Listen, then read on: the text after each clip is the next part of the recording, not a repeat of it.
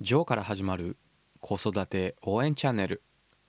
このチャンネルではワンオペ経験7年のジョーが子育てやビジネスにおける悩みや考え方を解説することで僕なりにあなたを応援します。2月10日水曜日1週間の真ん中です。いかがお過ごしでしょうか？ジョーでございます。そろそろ疲れも出てくる頃かと思いますので体調には気をつけてお過ごしくださいね。さて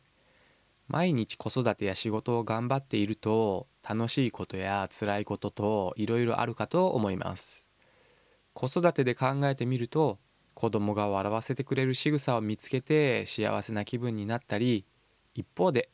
逆に叱ってしまうようなことで気持ちが落ち込んでしまうこともありますよね。また仕事で考えてみると頑張ってきたプロジェクトがついに成功して達成感を感じることもあれば温めてきた企画が途中で止まってしまったりといいこともあれば悪いこともある。山あり谷ありということは日常的に起こりますよね。生きているとそのようないいこと悪いこと含めてさまざまなことに巡り合いながら生活していくことになるのですが一つ一つの出来事には自分自身の受け取り方考え方で意味付けをしていくことでほとんどのことはポジティブに捉えることができるんですね。ただ僕たち人間は神様ではないのでどうしてもいつでも気分よくポジティブに受け取れないこともあると思います。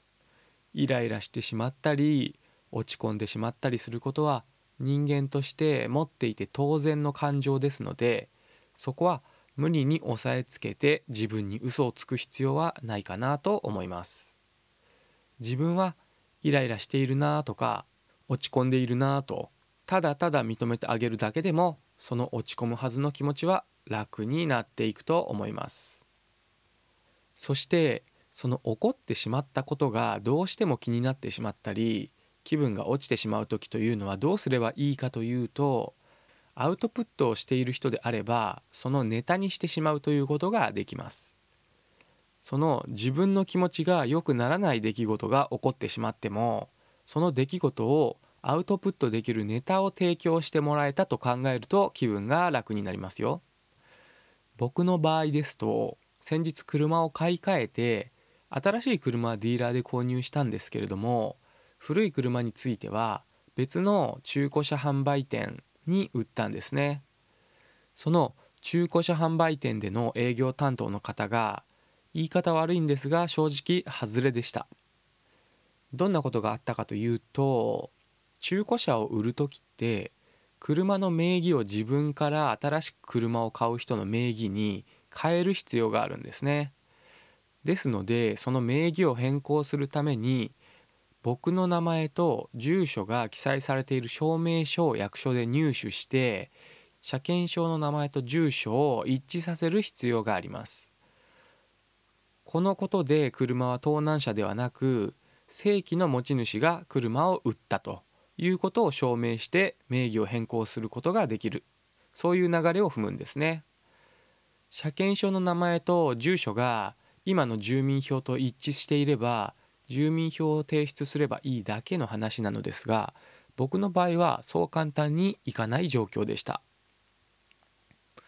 というのも車の車検証の住所が2つ前の住所だったんでしかも離婚や実家の引っ越しなどによって住所だけでなくて本籍も2回変わってしまっておりましたそして役所に残っている情報というのは5年前までの情報しか残っていなかったのでその車検証上の住所と僕の名前と今の僕の住所をつなげることができなかったんですね。結構レアなケースだとは思いますがこのことを営業担当の方に伝えてもあまりうまく伝わらずに何度も本籍地や昔住んでいた場所の役所に問い合わせては無駄な時間と書類請求の郵送費用や小為替の費用を払わせるんですね。ただその営業担当の方は以前別の業界で営業職をしていたようで現在の中古車販売店に転職してからまだ3ヶ月ぐらいしか経っていない状況なのかな。そんなことを言っていました。ですのでまあ仕方がないかなと思いつつもただもう話が進まず拉致が開かないのでもっと経験の長い営業の先輩に聞いてみてくださいと。もしくは僕がその方に直接説明しますよと言っても聞こうとしないんですよね。なんかプライドがあるんですかね。もうどうしても話が進まないので最終的には僕が直接お店に電話で連絡して責任者の方がちょうど電話に出てくれたのでこうこうこういう理由でこういう状況なのでということを説明したらすぐに理解してくれて確かにレアですねと言いつつもではそういう時はですねと始まって対応方法を教えてくれました。本当に話は早かったですしすっきりしましたね。ただ僕もこのようなことを今後必要とする場面に遭遇するかどうかは分かりませんが勉強にはなりましたし万が一同じような状況で困っている人に遭遇したらそういう時はですねと説明することができると思います。ただお店の人は何でもっと早く教えてくれなかったのかなと思ってしまいましたその元の僕の営業担当の人もこれまで経験したことのない状況だったのかと思うので仕方がないといえば仕方がないのですが僕に間違った書類を取り寄せる時間とお金を使わせる指示をしてしまっている状況ですのでそこは反省した方がいいかなと思いますね。そのミスを自分で把握しないともし次同じようなことが起こってしまった時に同じ間違った対応をしてしまうからなんですね。これ失敗しても次に活かせる失敗だったら失敗とは言わずに成功までの過程に過ぎなくなるんですね。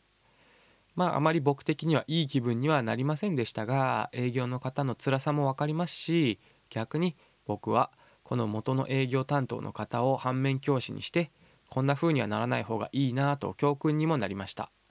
さらに僕にはこのポッドキャストで話すネタを提供してくれたということにもなりますから感謝せずにはいられませんよね。ということで嫌なことはアウトプットのネタにするという話をそろそろ終了しようと思います。今日も一日素敵な時間をお過ごしください。それではまた次回の放送でお会いしましょう。